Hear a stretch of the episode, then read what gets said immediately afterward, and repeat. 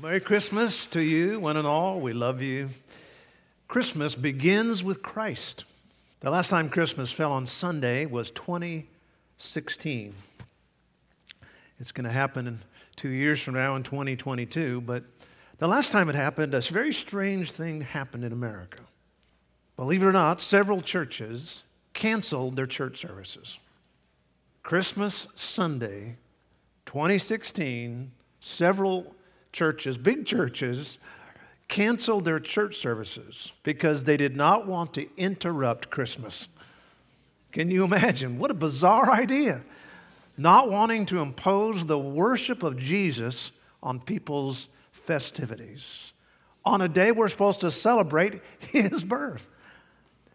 You know, it's funny how mixed up it seems like uh, holidays have become over the years.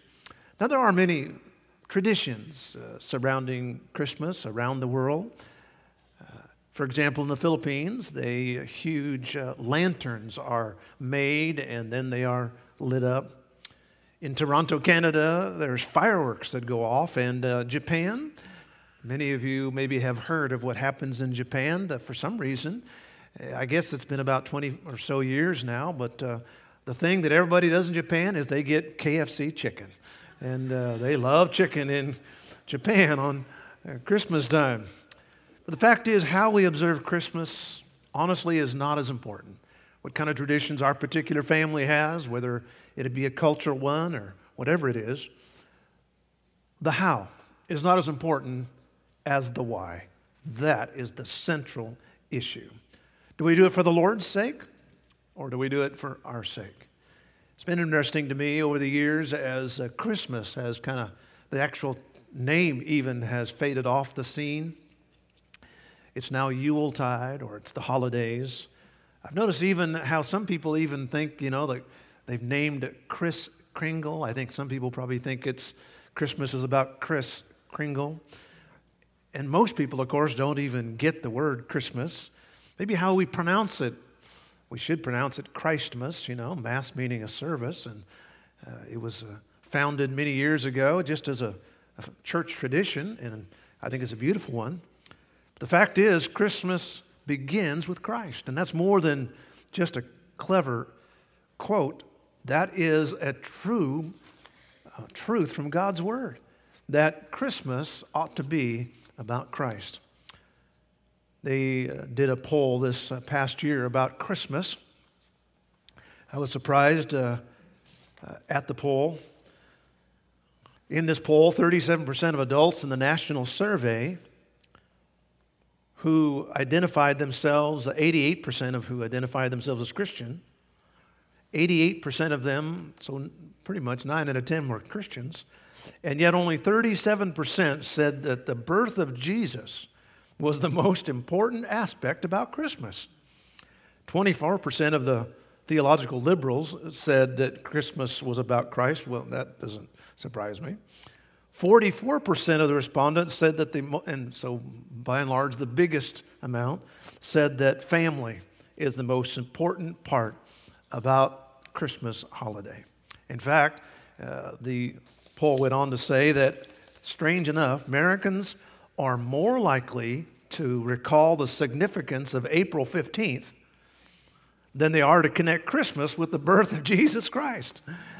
And that doesn't surprise me, actually. That's a painful day for many people, a blessed day for some. But the fact is, uh, when we preachers and others who've been for years saying, folks, there is a war on Christmas, it is a fact. There is. There is a war on Christmas. I read a pastor's blog not long ago, and it was so uh, insightful that I thought I would use it as a kind of a, a basis for the message. And uh, he told the story out of Luke chapter 2, right after the Christmas story, where Mary and Joseph were on their way to Jerusalem. They go there at the feast of the Passover and they left. But when they left, they also left Jesus. They lost Jesus. Mary and Joseph lost Jesus. The pastor made the note that often we lose Jesus in the midst of some party or in the midst of our busyness, but we lose Jesus. And so that really is the basis for the message this morning. And the whole thesis of this message is let's not lose Jesus this Christmas. Amen. Let's all bow for a word of prayer. Father, we thank you for this morning. We do praise you and bless you. And God, you are the reason for the season. I ask that, God, all of our hearts might be now focused on you and you might lift us, challenge us, and we'll thank you in Christ's name. Amen.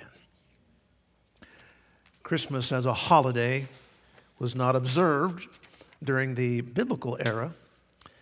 The uh, first church, uh, the first century churches did celebrate different religious holidays, but the one that they certainly celebrated was his resurrection. Oftentimes uh, around what we, uh, our spring now, and coinciding with the Passover.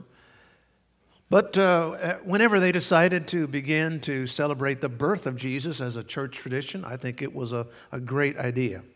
Unfortunately, perhaps, they uh, put it on December 25th. And of course, for over the years, people have said, well, you know, the Christians have hijacked this, uh, this day and all that. But uh, the truth is that Jesus was very likely not born on December 25th. Certainly nothing wrong with celebrating his birth on the 25th. Just as an interesting side note, I thought, you know, I wonder uh, these Bible scholars have ever come up with when they thought the most likely time of his birth was.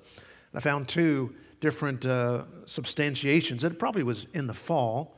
The first one was that uh, we're told in Scripture that the shepherds were um, in their were out in the field at night with their uh, sheep, and uh, that was something that was done from about uh, middle uh, spring to late fall. But in the dead of the winter, no, they they were all they found shelter because it can be bitter cold there in that uh, high desert area of Jerusalem. And so, very likely, the latest that it could have been was probably uh, October, late October. Another uh, one, and uh, it was a little more complicated, but uh, from the, and I won't try to get into it, but from the, the you, you coordinated with his cousin's birth, which was John the Baptist, and when likely um, Elizabeth, the mother of John the Baptist, would have been become pregnant. And it's a long story, uh, but uh, because uh, Zacharias was from a certain tribe and he had to be in Jerusalem a certain time. So anyway, I thought, anyway, come out to the fact that um, probably October sometime, actually, uh, is his birthday. In fact, those who say, uh, they say it's October 21st. Well, I don't know if it's October 21st. I don't know if it was December 25th. The fact is, one thing I do know, we celebrate the birth and the life of our Savior into this world. And that's the main thing, and that's the purpose behind Christmas. Now, we're going to go to Luke chapter 2 this morning, and we're going to look at a wonderful story an insightful story, a story that has so many implications. So, Luke chapter 1 is the great Christmas story. Luke chapter 2 now, the end part of this, we find his parents going to Jerusalem. And so let's go to verse number 41. Why don't we uh, read it all together uh, just so that we can participate in this message? This is not just a, a one way street here. All right, let's read it together. Ready, begin. Now his parents went to Jerusalem every year at the feast of the Passover. And when he was 12 years old, they went up to Jerusalem after the custom of the feast. And when they had fulfilled the days, as they returned, the child Jesus tarried behind in Jerusalem. And Joseph and his mother knew not of it. But they, supposing him to have been in the company, went a day's journey and they sought him among their kinfolk and acquaintance. And when they found him not, they turned back again to Jerusalem, seeking him. And it came to pass that after three days they found him in the temple, sitting in the midst of the doctors, both hearing them and asking them questions. So they lost Jesus. They had been in this great Passover celebration, and they left him. And they were, in fact, they forgot him so long, they were a day's journey out when they finally realized Jesus was with them. Now, for some of you, you look at that and say, that's impossible. How could anybody leave their child at church? Well, if you ever lived in a have a large family, or if you've been part of a large family, anyway, you can say it happens. And uh, we've more than once around here, we've had to call up the Ridges or had to call up the Swains or, you know, some of these others and say, uh, come and get your child. And, uh, but it happens. And the Pollocks, uh, they, uh, to this day, uh, Elizabeth says she was scarred for life when we left her at my brother's house one time. She said it wasn't so, it, it was bad that you left me. What was worse was you didn't come back for so long. And, but the fact is, uh, folks, uh, people get left, and uh, it, it happens. Now, theologically, uh, this message, I'm going to do what's called spiritualizing. That is, I'm going to take a story and I'm going to kind of bring up some spiritual insights from it. Uh, maybe a little bit apart from maybe what the main theme is. Maybe I should just say practicalize rather than spiritualize. But in fact, that's exactly what Scripture calls us to do. Uh, Paul said, everything that has been written is for our example. And so I think we can get an example from every story in Scripture. So let's do a little background, and then I'm going to bring out several insights I think that will be a help to us. Now, it was a very normal thing for a Jewish family to go to Jerusalem for the yearly Passover. If you go to the book of Exodus or the book of Deuteronomy, you'll find that there are three main feasts every year. First one is the Passover. The second one is the Feast of Pentecost, which would be in our May, which is uh, the feast also, by the way, it's a feast celebrating, tithing or the first fruits. It's a harvest feast.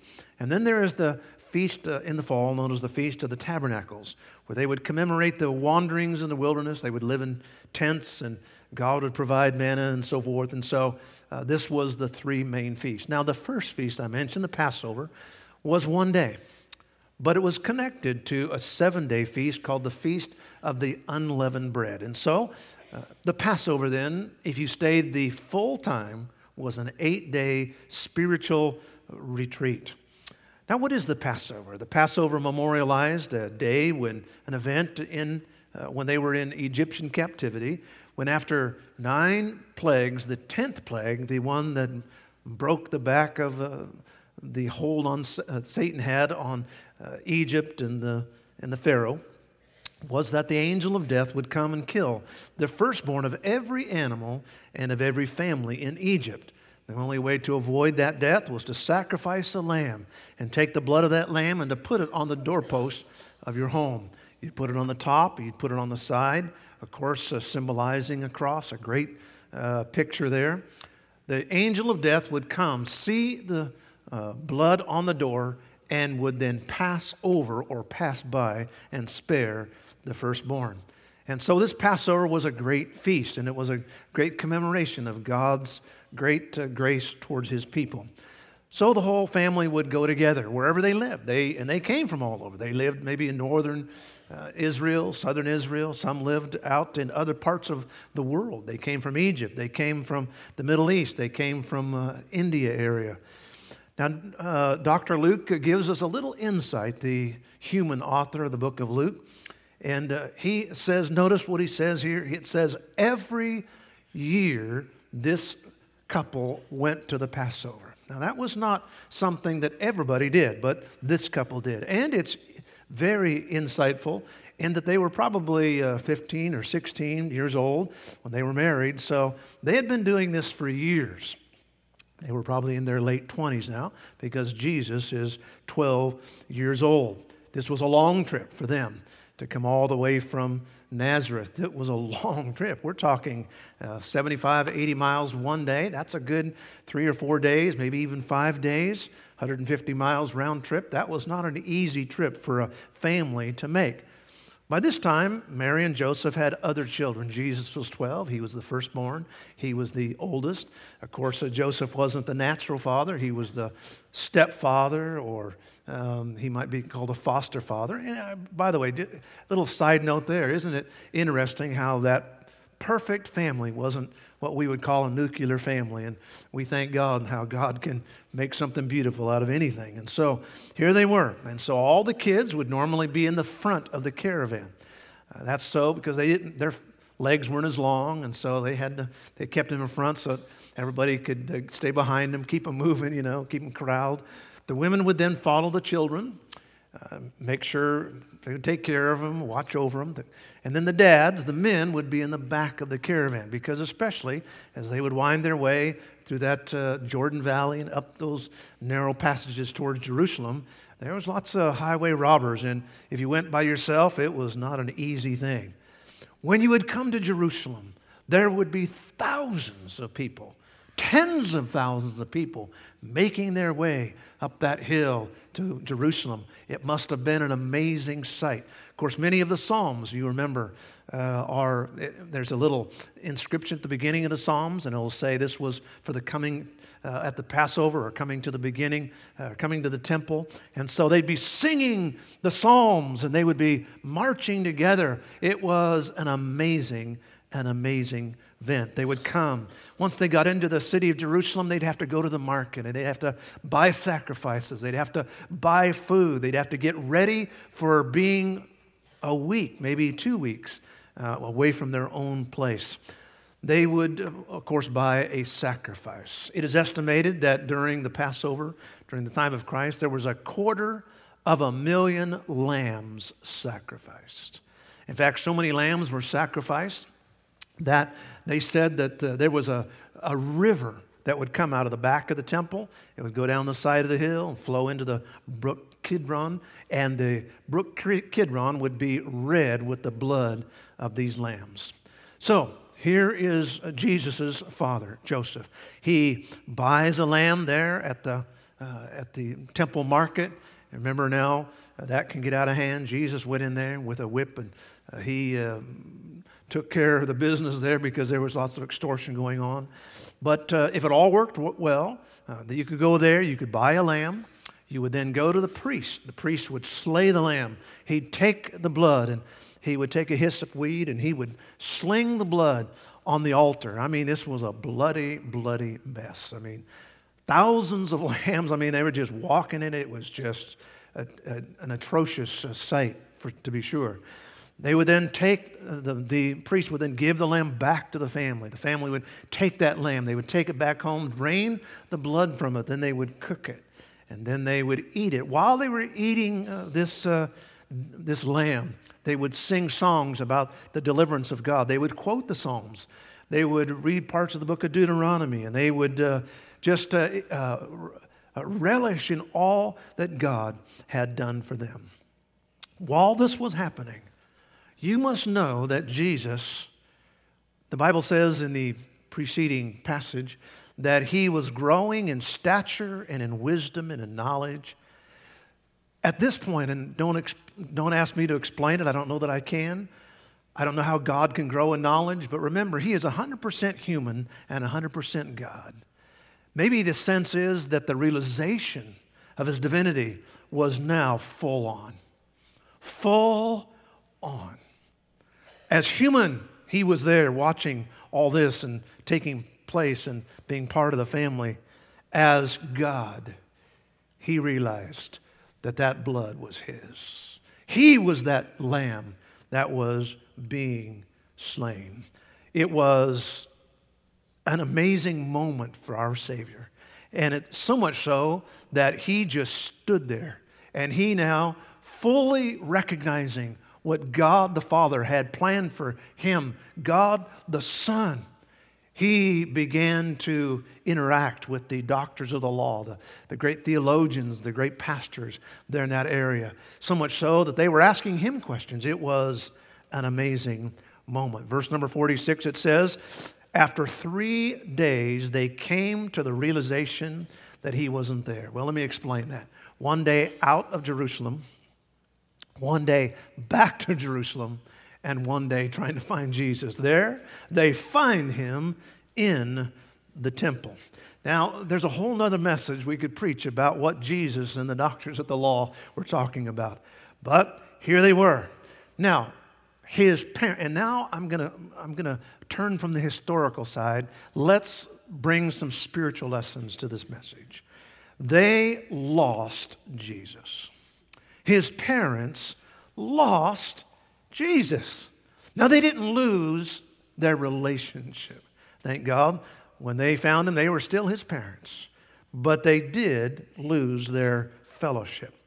And praise the Lord, this morning I can announce to you that if you are a twice born child of God, you will never lose your relationship with Jesus Christ. Now, we might lose uh, our fellowship with Him, but we'll never lose our relationship. That's what the book of Psalms 37 says the steps of a good man. And by the way, we're only good because we're made good by the righteousness of Christ. The steps of a good man are ordered by the Lord, He delighteth in His way. And though he fall, even good men fall, even good ladies fall. Though they fall, he shall not be utterly cast down. Why? Because the Lord upholds him with his hand. This last year, I've been holding God. I was listening to a quartet this morning, and they said, Hold on, just hold on to God. Keep on holding on. And uh, I hollered out, I'm thankful that Jesus is holding on to me because that's what this verse says. If you ever walked along with a toddler, they kind of hold your hand. But if you're going to cross a street, you grab onto their hand. And if they fall, you just hold them up like that. And you make sure you get them across. Has the Father, our Heavenly Father, done that for you in 2019? Has He held you up by your hand? I guarantee He has, hasn't He? He has held us up. We may lose our fellowship. But thank God we'll never lose our relationship. Look at verse 48. It says they sought him, sorrowing. They sought him, sorrowing. They come there, they, they find Jesus in the temple, and Mary gives Jesus the what for? They sought him sorrowing. Why were they sorrowing? Because they had lost their fellowship with their son. They were no longer close to him, they were not there with him. And I will say this that is the most sorrowful place that you'll ever be. The most miserable person in this room is not the unsaved person who doesn't care about God. No, the most miserable person is a Christian who is away from fellowship with God, who's just living for themselves. Occasionally, we'll drive by some place in town, you see some business that's all closed up and dilapidated. It's a sad thing. But there's something even sadder. You drive by some of these towns and you see built church buildings all beat down and closed up, and you just think, man, there was a time when that was just on fire for God, and there was a bunch of excited people. And now look at it. Reminds me of some believers who at one time were once beautiful buildings. They were fellowshipping with God, and yet over the years, something sad has happened. I tell you what, nothing like a backsliding to make sure that uh, our hearts are so far from God. Now, who, I want you to notice three questions this morning. Let's answer them. Who lost Jesus? Well, first of all, it was those we least expect. Now, who would have expected that the mother and the father of Jesus would have uh, lost their son? Verse 43 And when they had fulfilled the days, they returned, and Joseph and his mother knew it not. They did not know their own, his own mom and dad. And yet, here we are, 2,000 years removed from this story and from this time. And there are people in this room, I might imagine, that we might least imagine. Oh, you still have your relationship, thank God, but the fellowship, what happened to it? You may be a faithful attender. You might be someone who serves the Lord in the church somewhere. You might even be behind a pulpit and uh, Yet we find ourselves without that fellowship with the Lord. We find in Scripture many great people lost their fellowship. Great Noah did, courageous David did, mighty Moses did, Samson, Peter, all of them. Good men, good men. And yet they lost their fellowship with the Lord because it's easy if we're not vigilant. That's what Paul said in 1 Corinthians 10 and verse 12. Let him that thinketh he standeth take heed lest he fall. Oswald Chambers, the great uh, devotional theologian, said an unguarded strength is a double weakness. I love it. An unguarded strength is a double weakness. Those who think they don't really have any problem with this, be careful. That's the very area the devil loves to attack because if he can attack you in your strength and get you, you'll be discouraged, you'll be despondent, you'll say, Man, I might have imagined me falling in my weakness, but when I fall in my strength, man, I must be a bad person. Look at verse 40, 43. It says, And when they had fulfilled the days, they returned. The Holy Spirit here gives us a wonderful uh, indication of the deep faith of Joseph and Mary. They fulfilled the days. That was actually not common. Most people didn't do the whole eight day Passover. Most people would come, they had businesses back home, they had things they had to get done. And for some, frankly, the Passover had become something routine. And so they would, it would take them maybe three days. One day there, one day at the Passover, one day back home. They could let, set aside three days, be back to their businesses. But it says that Mary and Joseph weren't like that. They not only went to the Passover, they went to the seven day feast of unleavened bread. They did the full eight days.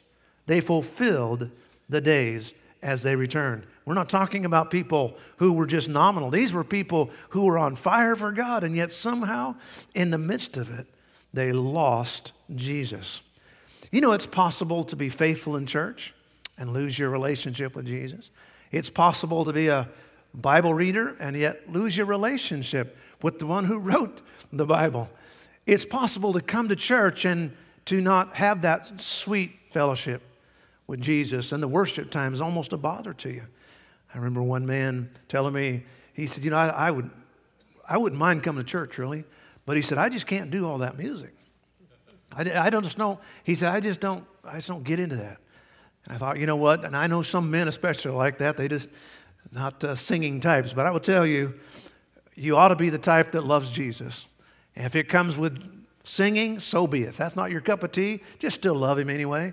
And while we're singing, just worship him. Say, Lord, I love you and I praise you. And, and when the preaching, that's your thing, amen. Then love Jesus during the preaching. But the fact is, let's not lose our fellowship with Jesus. Number two, where can we lose Jesus?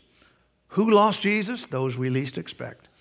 Where can we lose Jesus? In the midst of a religious ceremony. Verse 41 it was in the Passover. they lost Jesus at the Passover. Now, I'm not talking about losing Jesus at up here at Jackson Casino. I'm not talking about losing Jesus at the nightclub. I'm not talking about losing Jesus by attending a godless liberal college. I'm not talking about losing Jesus while you're reading that left wing publication, Christianity Today. Or, like somebody said, uh, Christianity Yesterday. I like it. It was. I mean, they used to be Christian, but come on now. We lose Jesus not in those places. The fact is, they lost Jesus at the Passover. It's Christmas. And yet, for some, it's presentmas, or it's familymas, or it's partymas. But Christmas, no. In fact, why are we not even call it Christmas? There's a person that seems to be getting on everybody's mind today, and more so than Jesus, and less and less in the public arena, certainly in our secularized schools anymore. You won't even find Jesus. But there is somebody else who has replaced Jesus. It's Santa Claus. You know old Santa Claus. There's even a theological hymn dedicated to him. You all know the verses of this hymn. You better watch out. You better not cry. You better not pout. I'm telling you why Jesus, Santa Claus is coming to town. Santa Claus, uh, Sinterklaas, I think the Dutch, uh, it's an old Dutch fairy tale from the old world, Europe. The fact is, uh, whoever he was, whatever he did, and I've read all kinds of things about Santa Claus when I was reading this, but the fact is, it's just an old world fairy tale, and it actually has some nice things to it. But the folks is, have you ever thought about how eerily similar Santa Claus is to God? For example, he's not limited by the physical laws of this world. He can fly around the entire planet in a single night. He's surrounded by other heavenly beings. He's also omnipresent. He sees everybody when they're sleeping. He's also omniscient. He knows when you've been bad and he knows when you've been good. And actually, everybody's rewarded, even the bad ones. In Santa Claus story, it's a kind of a wink of the eye. He gives, he doesn't give you coal, he makes sure that everybody gets a little present. And so theologically, he's a universalist. Everybody gets to go to heaven. Everybody gets a gift. But the fact is, Santa Claus, I'm not trying to get rid of Santa Claus. I, I, someone said the other day, you got that nice Santa Claus look there. Just get your beard a little bit more there. You know what? So what? Amen. I'm not, I'm not fighting against Santa Claus. What I am saying is, let's keep him where he belongs. Just a fairy tale. Jesus is the reason for the season. The holiest place this morning is not in the Vatican or not in Notre Dame or not Mecca, not even Jerusalem. The holiest place today is a heart surrendered to Jesus Christ. And that's what the, that's what the great prophet said. Jeremiah 29 and verse 13 Ye shall seek me, and you will find me, and you will search for me with all your heart. It's a heart thing. Let's not lose Jesus in the midst of our serving. You know, every year, I've already read it happen this year, somebody steals Jesus from a nativity scene at some church. It always happens. Every year I read about it. And uh, it's tragic, it's crazy, it's just not why people do such a thing. But honestly, I think it's sadly poignant because there's so many today. Jesus is gone from the nativity. It's all about the, the sheep, it's all about the donkeys, it's all about Mary and Joseph, and Jesus is gone. Who lost Jesus? Those we least expect. Where can we lose Jesus? In the midst of a religious ceremony. And the final question this morning is this How may we lose Jesus? And that is when we just assume he's with us. When we just assume we're okay. Luke chapter 2 and verse 44 But they, supposing him to have been in the company, it was not uncommon that, as it says, the kinsfolk and the acquaintances would take care of Jesus. Mary probably thought, He's 12, he's probably back with Joseph. Joseph thought, he's still a boy, he's probably up with Mary. And yet they supposed, and they got farther away from Jesus one step at a time until all of a sudden, when they realized they were 25 miles from Jesus. 25 miles away, supposing the whole time that he was with them. And I will tell you, folks, it is easier than you might realize to get away from Jesus Christ. It's called the slow fade. And it's very easy at this time of the year to get so into this or to that, we forget the reason. I mean, there, some folks might have even been a little irritated. That we had a big Christmas offering. When I, all these presents I got to buy and all this, it's like, folks, we need, a, we need to take inventory and kind of get back to what's the real thing. Years ago, I, one of the jobs I had for a few uh, weeks or months uh, when I was first starting uh, in Bible college was I was a, uh, the key carrier. Uh, they called it basically an assistant manager. I just got to close up the building. That's you got to carry the keys. And one of the things we had to do at the end of the year was inventory.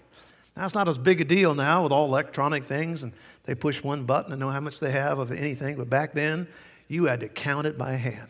How many packages of napkins? How many packages of plates? And we had to do inventory. It was a terrible, it was my worst nightmare. I, I really didn't care whether there was 10 packages or nine packages. I mean, it didn't make any difference to me at all, other than just let's just write something down there so we can move on here. But it didn't make sense for me. Uh, you know, the package cost uh, 32 cents. They were, and it took me all those hours to do that. They could have, uh, and they, all the hours they were paying me, it's like, this doesn't make sense to me. But anyway, um, but you know what the folks is? We need to take spiritual inventory. We need to start counting. You know what? I've kind of, I've kind of backed off in my commitment to the Lord. I've kind of backed off in my service to the Lord. Notice what it says in verse 45 and verse 46. It says they when they found him not, they turned back again. I'm, all, I'm glad that we can always turn back again to Jerusalem. Turn back again to Jerusalem. And where'd they find him? They found him in the temple. And I will tell you, you'll find Jesus in the temple. Now, here you are. It's Christmas Sunday. I'm so glad that you're here. I'm not going to give you grief because you haven't been here the other times. But I would say this friend, you can, you can do this in this new year. You can be here and you can make this a part of your life. Casual seeking rarely finds Jesus. You've got to be, uh, you've got to be deliberate about it. You've got to be desperate. Psalm 34 and verse 18 The Lord is nigh to them that are of a broken heart, and saveth such as be of a contrite spirit. The fact is, if Jesus Christ is not real to you as he once was, if you do not have a conscious awareness of his presence, then go back to where you first felt him. Maybe in 2019, you've loved your iPhone more than you've loved your Bible. Maybe you've loved social media more than fellowship with God's people. Maybe you've gotten a bitterness or a grudge in your heart, or there's an impure infection, affection. Fact is, we need to go back to Jesus Christ. You know, every year about this time, uh, there's always different things that happen in the life of a church and different ha- things that happen in the life of a country and life of a people. But how tragic it would be for this Christmas. We come to the end of the year and we look back and say, God's been so good to me. And yet I'm not even conscious of it. I don't even realize how good He's been to me. There's an old song that we have sung over the years. It says this I've wandered far away from God, and now, Lord, I'm coming home. A few years ago, uh, we had a, a, beautiful Christmas concert.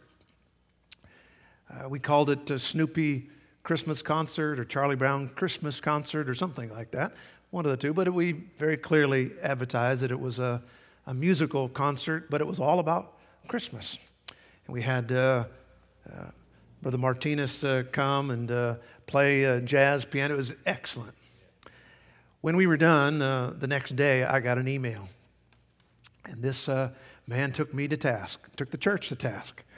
And he said, Can't we possibly ever go without being preached to about Jesus Christ? And uh, I looked at that and I thought to myself, okay, first of all, we have this man who is a world renowned pianist. They get a free concert. We advertise very clearly it's about Christ. They come and then they're upset because we preach about Christ. The fact is, folks, that's Christmas right there.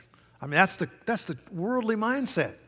And uh, I wrote him back a very loving email. I really did. And uh, I, uh, I uh, chastised him. I don't know if he figured it out or not. But uh, um, the truth is, folks, uh, what, what, um, what have we come to in America when we lose Jesus? We've lost him. Those closest to him, we sometimes lose him. We lose him in a service, or we lose him in our busyness, or we lose him because we just suppose He's always going to be there. And somehow we walk away step by step. I once read an old story with this all closed this morning. I don't really know where it came from, but it's, uh, it's a powerful story. It's the story of a royal who had a princess that he loved so very, very much. Tragically, however, before he could marry her, the princess died. He was heartbroken but determined he would build in honor of the princess the most glorious, glorious burial palace that's ever been built. He conscripted the architects of his kingdom, they drew plans. It had to be magnificent, no expense spared, because this was his princess. He loved her so much. Every day he would watch the building. The spires would go up, the marble would gleam, the gold overlay would flash in the sun. And as it neared completion, up in one of the high towers, in this great palatial sarcophagus, everything was perfect, except for one thing. It seemed like it just didn't fit. Somehow it was a mar on the whole thing. And so the king called the workman and said, Hey, hey, this just doesn't fit and you must take it away. And the workman looked at him and said, Are you sure? You want this gone? He said, Yes, please. It just doesn't seem to fit this palace anymore. And so the workman dutifully went over and picked up and removed the tomb of the princess. He made it for her and then removed her body. And folks, here we are, 2019.